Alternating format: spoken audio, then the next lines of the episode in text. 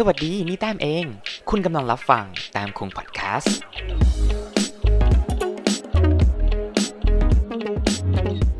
สวัสดีครับ และนี่คือแต้มขอเล่า ในวันนี้เราจะมาพูดถึงทำไมเราต้องเอาตัวเองไปเปรียบเทียบกับคนอื่น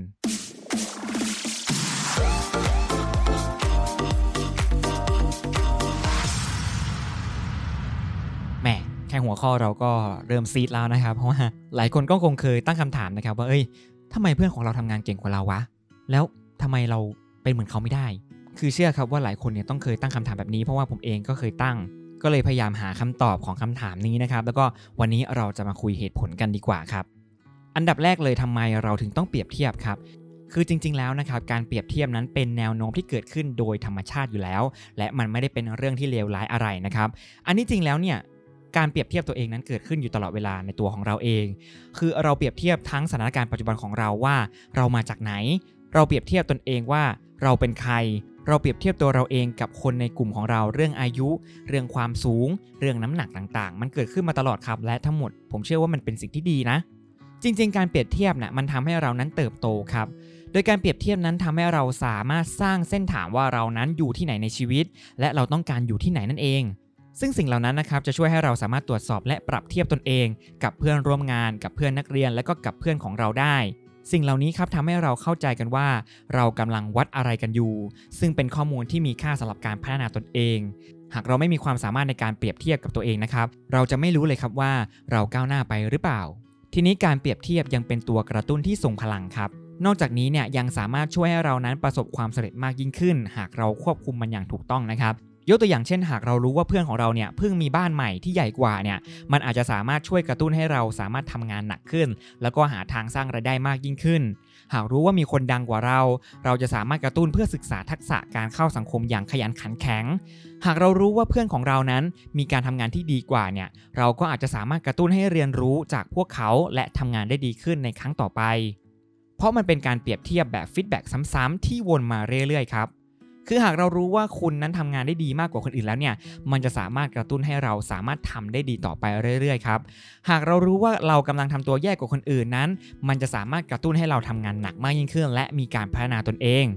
หากคุณรู้ว่าเรากำลังทำแบบเดียวกับคนอื่น การเปรียบเทียบจะช่วยกระตุ้นให้เรานั้นเปลี่ยนกลยุทธ์และยุทธวิธี ที่จะทำให้เรานั้นดีขึ้นไปในแบบที่เราต้องการนั่นเองแต่อย่างที่เราทราบกันดีครับว่า มีข้อดีก็ต้องมีข้อเสีย คือด้านมือของการเปรียบเทียบครับ โดยการเปรียบเทียบนั้นอาจจะเป็นดาบสองคม ที่จะสามารถเป็นทั้งแรงจูงใจที่ทรงพลัง แต่บางครั้งครับ การเปรียบเทียบนั้นก็สามารถทำให้เป็นอุปสรรคอย่างมากในการทำงานบางอย่างของเรานะโดยการเปรียบเทียบนั้นยังไม่ดีพอสำหรับสุขภาพจิตของเราในระยะยาว โดยหากเราพอเรานึกถึงอย่างใดอย่างหนึ่งนะครับ เราอาจจะตกหลุมพรางนี้ คือเราอาจจะมองเห็นคนคนนั้นแล้วว่าทำไมเราคิดไม่ได้แบบเขา หรือว่าทำไมเราไม่มีวันเก่งเท่าเขา และก็เราไม่มีวันขึ้นไปถึงระดับนั้นแน่นอน ซึ่ง วิธีการเปลี่ยนก็คือเราต้องเปลี่ยนความคิดของเรานะครับ จากการที่คิดว่าเอยเราไม่มีวันที่จะไปถึงจุดๆนั้นหรอก เราลองเปลี่ยนความคิดว่าเราจะไปถึงระดับนั้นได้อย่างไรครับ เพราะว่าการเปรียบเทียบนั้นอาจจะเป็นเครื่องกีดขวางการทำบางสิ่งบางอย่างของเรา แต่ก็สามารถส่งผลเสียต่อการทำงานบางสิ่งบางอย่างได้เช่นกันครับ หากเราทำบางสิ่งที่คุณชอบอยู่แล้วเนี่ยบางครั้งการเปรียบเทียบเนี่ยอาจจะทำให้เราทำในสิ่งที่ไม่เต็มใจอย่างเต็มที่ซึ่งมันอาจจะทำให้เราไม่ชอบ และก็ส่งผลให้เรานั้นรู้สึกไม่ดีนะครับ อย่างเช่นว่ามีคนบางคนเนี่ยเล่นวงดนตรีหรือว่าเขียนนิยายเก่งกว่าเรา เราอาจจะมองว่า เออเขาเก่งกว่าเราเราไม่อยากทำเพราะว่าเราทำไม่ได้ไง พอถึงจุดๆนี้แล้วเนี่ยมันก็ทำให้เป็นความจริงที่ไม่สบายใจครับ คือการเปรียบเทียบนั้นอาจจะส่งผลเสียต่อการทำงานบางสิ่งบางอย่างที่เราคิดว่าไม่น่าจะพอใจหรือว่าทำยากครับ คือถ้าเราเห็นว่าใครบางคนทำในสิ่งที่คุณไม่พอใจ หรือยากที่จะลำบากจะทำคุณอาจจะคิดว่าเออ ฉันทำไม่ได้อย่างนั้น พวกเขากำลังทำแบบนั้นไป คือฉันเกลียดที่จะทำมันดูยากและน่าเบื่อ งั้นงั้นฉันไม่ทำล้วกัน คือแบบนั้นนะครับมันไม่ถูกต้อง และมันไม่ใช่วิธีที่ถูกต้องในการดูครับ คุณควรจะพูดว่าเออ ฉันน่าจะทำได้ดีนะ ฉันน่าจะเก่งกว่าพวกเขา ด้วยเหตุผลนี้นะครับจะเป็นเหตุผลที่จะเอาชนะความไม่ชอบ ซึ่งสิ่งนี้เนี่ยมันอาจจะเปลี่ยนวิธีการคิดแล้วก็เปลี่ยนมุมมองที่มีต่อการกระทำบางอย่าง และอาจจะเป็นแรงผลักดันทำให้เรานั้นสามารถทำได้ดีมากยิ่งขึ้นนะครับ อีกอย่างคือเมื่อเรามองคนอื่นแล้วนะครับ มันจะมีช่องว่างอยู่เสมอครับ ไม่ว่าจะเป็นช่องว่างทางการรู้ ช่องว่างเพดานความหลัง ช่องว่างทักษะ ช่องว่างสติปัญญา ช่องว่างการศึกษา ประสบการณ์ คือมันเป็นเรื่องที่ปกติครับ และก็มีวิธีเดียวจะหลีกเลี่ยงสิ่งเหล่านั้นได้ คือ การที่เราต้องไปก๊อปเพื่อนร่วมงานของเรานั่นเองก๊อปในที่นี้คือการก๊อปโคลนร่างของเพื่อนของเรามา ซึ่งจะเป็นการกลายร่าง เพื่อให้เป็นเหมือนคนรอบข้าง เราจะได้เหมือนกับคนอื่น แต่ครับ เราจะไม่มีความสุข สมองของมนุษย์ครับมีสายใย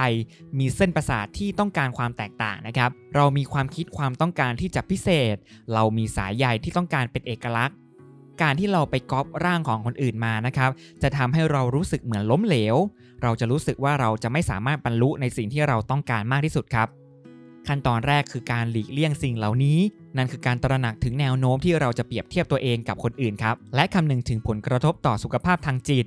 และขั้นตอนต่อไปคือการตักเตือนตัวเองอยู่เสมอครับว่า